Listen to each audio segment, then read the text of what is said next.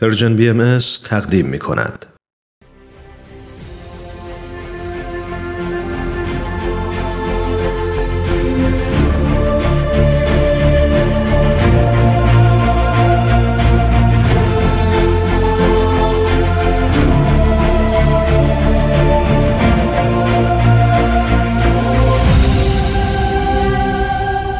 چشمه خورشید نگاهی به آثار حضرت باب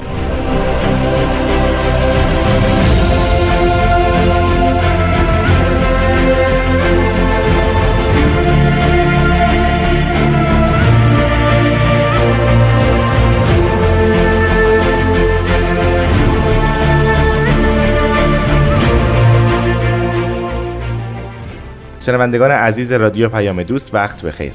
رامان شکیب هستم. به برنامه چشمه خورشید بسیار خوش اومدید. ما در این برنامه به همراه مهمانمون جناب استاد بهرام فرید به معرفی و بررسی آثار حضرت باب شارع دیانت بابی و مبشر آین باهایی خواهیم پرداخت.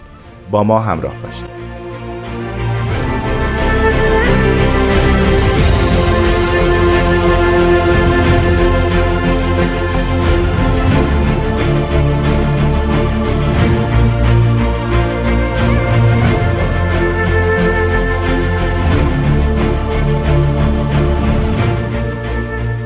جناب فرید حضور شما را به استودیو رادیو پیام دوست بسیار خوش آمد.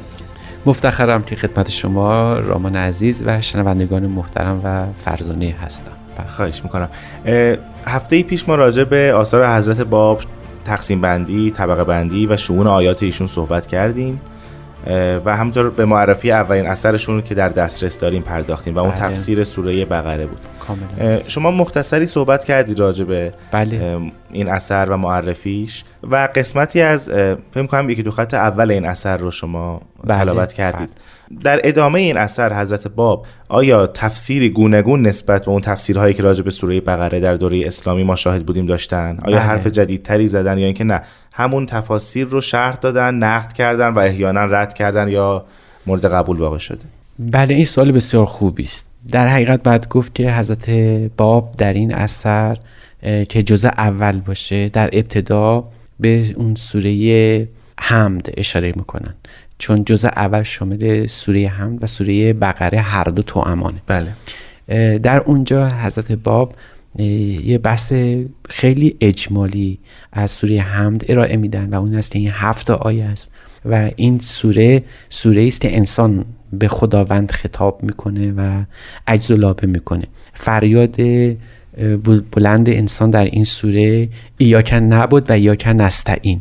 این آیات نشون میده که انسان داره نسبت به خداوند طلب عبودیت و استعانت می‌کنه. اما برای چی؟ برای اینکه ظهور پیدا کنه مالک یوم دین بله. حضرت باب این یوم دین رو تحویل می‌کنن به ظهور خودشون. و بعد خیلی جالبه که این سوره چون هفت آیه یعنی سوره اول چون هفت آیه داره با هر یک از حروف اسم حضرت باب هم مقارنه. یعنی چون علی محمد از هفت حرف تشکیل شده بله. این سبعه مقدسه این هفت مقدس تحویل میشه به خودشون. و جالب اینه که حضرت باب در خود این اثر هم به این مطلب اشاره میفرمایند.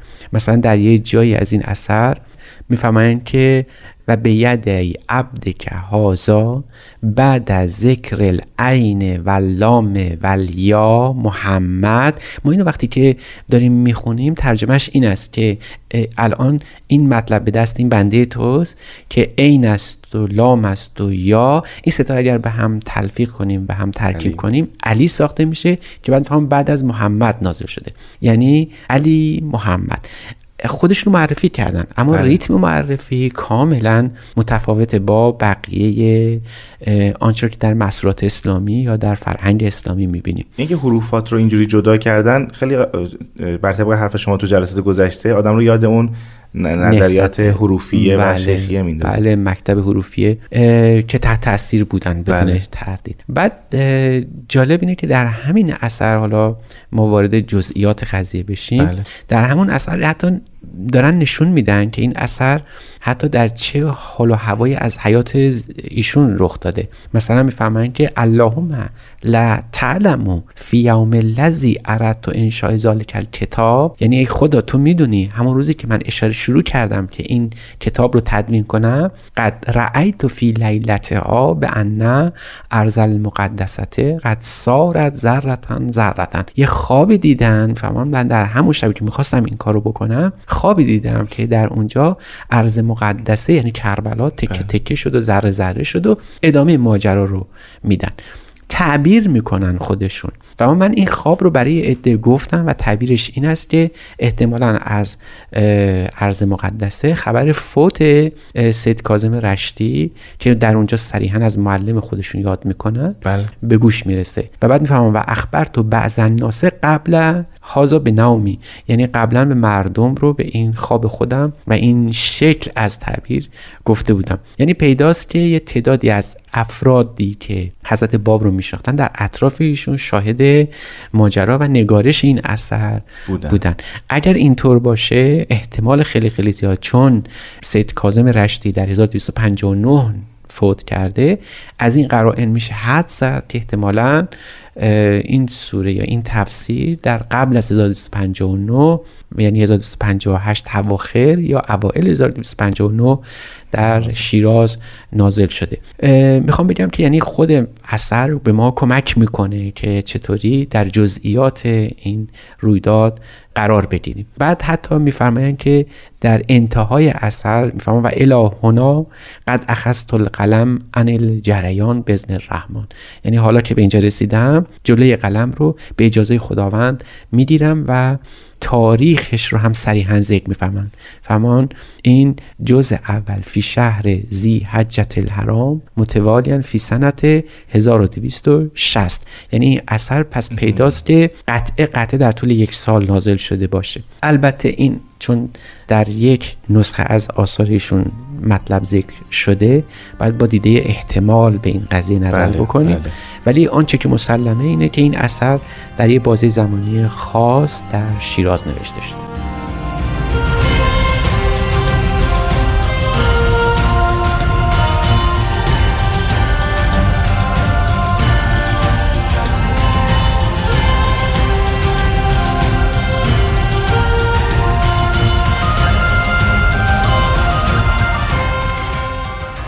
عزیزان شنونده به برنامه چشمه خورشید گوش می‌دید استاد سوالی داشتم اینکه ما الان صحبتهایی که داریم می‌کنیم تقسیم بندی کلی و این صحبتهایی که راجع به همین اثر داریم بله، صحبت می‌کنیم بله. فقط راجع به بخش اول یا جلد اولش داریم بحث می‌کنیم یا به- طور کلی هر دو جلد داریم مورد بررسی قرار بله این نکته مهمی است که باید حتما برای اینکه سوء تفاهم نشه مطرح کنیم که ما صرفا فقط جزء اول رو در اختیار داریم. چون جزء دوم بر طبق یک روایتی درسته که در سفر حج نوشته شد در زمره اون آثاری بود که گم شده. یعنی اون عربی که آمد و اون خرجین بله، بله. معروف رو. برداشت و برد.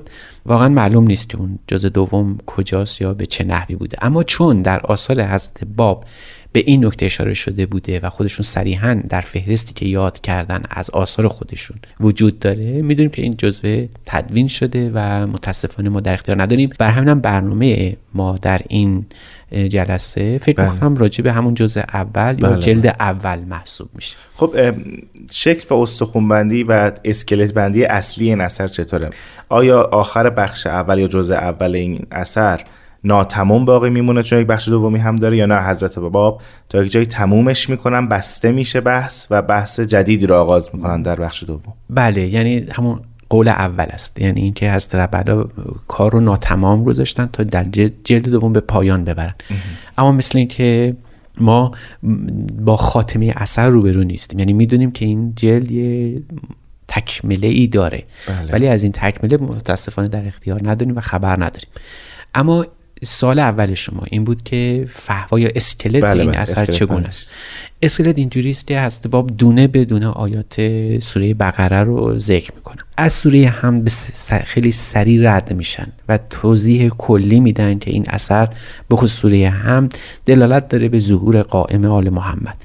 یعنی اگر قائم ظاهر بشه این هفت آیه الهی آشکار خواهد شد. بخصوص بحث سرات مستقیمی که در همون سوره بله. اول هست در بقیه سوره های قرآن تکرار میشه. یعنی سرات مستقیم رو حضرت باب اتفاقا در همین سوره بقره صریحا فاش می‌کنن بیان می‌کنن که مراد از این سرات مستقیم چیست. و جالب اینه که این اثر مهمترین بحث اصلی او تعویل تفسیر تبیین تمام آیات قرآنی بر مظاهر مقدسه زو پیانبران الهی و بخصوص ائمه اطهار و اولیای الهی است.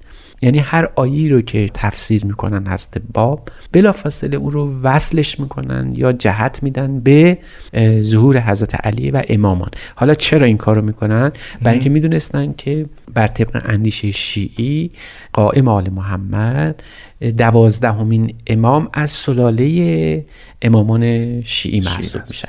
و برای همین هم باز دو مرتبه دارن محیط رو مستعد می‌کنن برای ظهور امام قائم که قائبم هست. ولی ما اگر دیده بصیرت داشته باشیم از خود همین اثر متوجه میشیم که این قائم چندان هم قائب نیست بلکه حاضر است و در جمع ما هم حضور داره. اتفاقا نویسنده همین کلمات هم بله. هموست. پس یکی از نکاتی که اینجا فهمیدیم اینه که شیوه شرح سوره بقره بر طبق تفکر شیعه است بر طبق تفکر امامان شیعه بله بله. به خاطر اینکه توجهات رو جلب کنم به خود قائم آل محمد, و عظمت او. و عظمت او بله. ولی باز من هنوز یه چیز تو ذهنم هیتر میچرخه اینکه آیا تفسیری سوای تفاسیر دیگر اسلامی در اینجا ذکر میشه؟ آیا تفسیر جدیدی از آیات ذکر بله. چون فرمودین آیه به آیه بله. نوشته شده بله. بشر. آیا زیل هر آیه تفسیر جدیدی اینجا ذکر کاملا درسته. مثلا وقتی که میریم در آیه اول می‌خوانیم که ذالک الکتاب لا ریب فی هدن للمتقین یه قوقایی به پا شده در همین کلمه تقوا. یعنی حضرت باب حرفایی رو می‌زنن در مورد تقوا و اهل تقوا و متقین چه کسانی هستن که ما کمتر یا بگم اصلا در مابقی تفاسیر قرآنی دیده نمیشه. اما در این حال مراقب این هم هستن حضرت باب که حرفاشون انقدر پیش نره یا جلو نره که به نحو کاملا بارزی از جامعه خودشون مجزا باشن. و بر همین هم به برخی از روایت هایی که در تفاسیر قرآنی وجود داره بخصوص تفاسیری که ائمه اطهار از آیات قرآنی کردن استناد می‌کنه بله بله. یعنی دائما حضرت باب یه مطلب نو یا یه تفسیر نو ارائه میدن ولی بلافاصله بعدش حتما ما رو ذهن ما رو خاطره ما رو به تفسیر روایی به تعبیر اهل فن جلب می‌کنن. یعنی اینکه روایت هایی هم در این نوع تفسیر وجود داره مثلا وقتی که راجع به صراط مستقیم صحبت میشه بله. اشاره می‌کنن که در تفسیر روایی آمده است که صراط مستقیم علی است ولی وقتی این تفسیر گفته میشه که اهدنا صراط المستقیم یعنی حضرت علی الان علی دیگه حضرت علی وجود نداره بله. بلکه منظور از علی صاحب ولایته که این ممکنه که وجود داشته باشه. که این رو حالا شرح میدن که منظور از ولایت و صاحب ولایت چیه؟ کیست به عبارت درست که نفس مقدس خودشون باید. پس یعنی درسته که تکیه می‌کنن بر امامان شیعی و تفکر شیعی ولی ضمن یه نگاه جدید دارن به خود مظهر ظهور. بله یعنی همه چیز رو برمیگردونن در واقع مظهر ظهور یا حالا پیامبر اون زمان. بله. پیامبر اون دوره. کاملا درسته.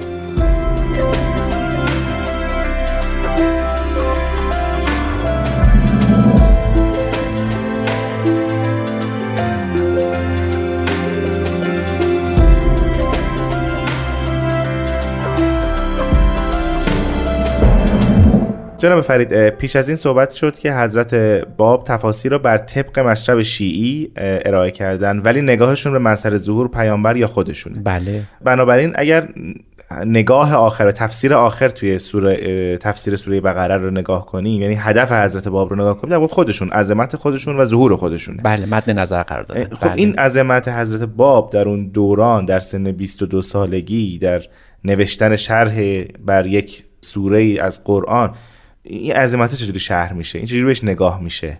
در خود اثرها؟ بله.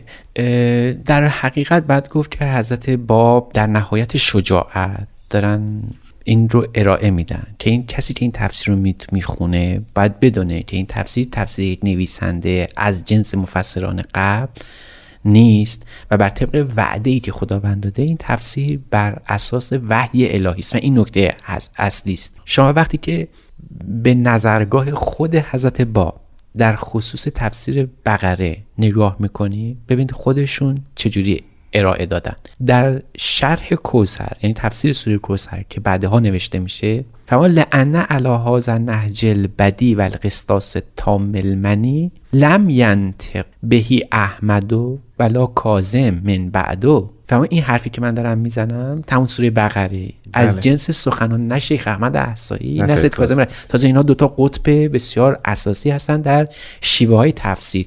یعنی ما اینجا فرصت نکردیم در شیوه های تفسیر شیخ احمد و سید کاظم صحبت بکنیم که بگیم چقدر نوآوری داشت و اصلا چرا اصلا مکتب شیخی از مکتب شیعی جدا شد. اما می‌فهمم حتی اونها هم نتونستن چنین تفسیر رو ارائه بدن و می‌فهمم فسرت و ما فسرت و فی شرح البقره من اول الفطره. یعنی اون چیزی که من تو تفسیر بقره گفتم از فطرت بدیع ایشون نازل شده. بله. یعنی به عبارت دیگه خودشون دارن اشاره می‌کنن که در تفسیر بقره اگر کسی خوب اون رو خونده باشه می‌فهمه که بر اساس وحی صورت گرفته. و اون اون انقلابی است که من خدمتتون عرض کردم.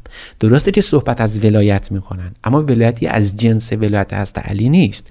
ولایتی از جنس ولایت مطلقه الهیه که صاحب وحی و نبوته و این اون قوقایی است که به پا شد. سوال من درست ببخشید کنم سوال من درست همینجاست. اینکه شما راجع به صراط مستقیم فرمودین که من- با فرمودن که منظور حضرت علیه منظور ولایت ایشونه منظور ولایت ایشونه به نوعی که به مظهر ظهور برمیگرده. درست. یعنی درسته که پایه حضرت علی می‌ذارن ولی ولایت رو دارن برمیگردونن به مظهر ظهور که خودشونن. درسته؟ پیامبر الهی. بله. خب پس ما اینجوری انتظار می‌تونیم داشته باشیم که هر واژه هر عبارت مشهور قرآنی در این اثر روایت قبلیش ذکر شده و حالا رو...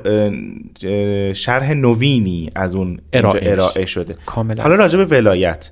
بله. تفسیری که از ولایت حضرت باب کردن اول بر طبق روایات شیعی و مسئولات اسلامی. و مسئولات اسلامی و حضرت علی است. درست. ولی چیزی که مد نظرشونه چیه؟ مد نظر ایشون این است که حضرت علی نماینده یه فکری هستن یه ولایتی هستن که کمترین ظهورش در عالم اسلام بوده.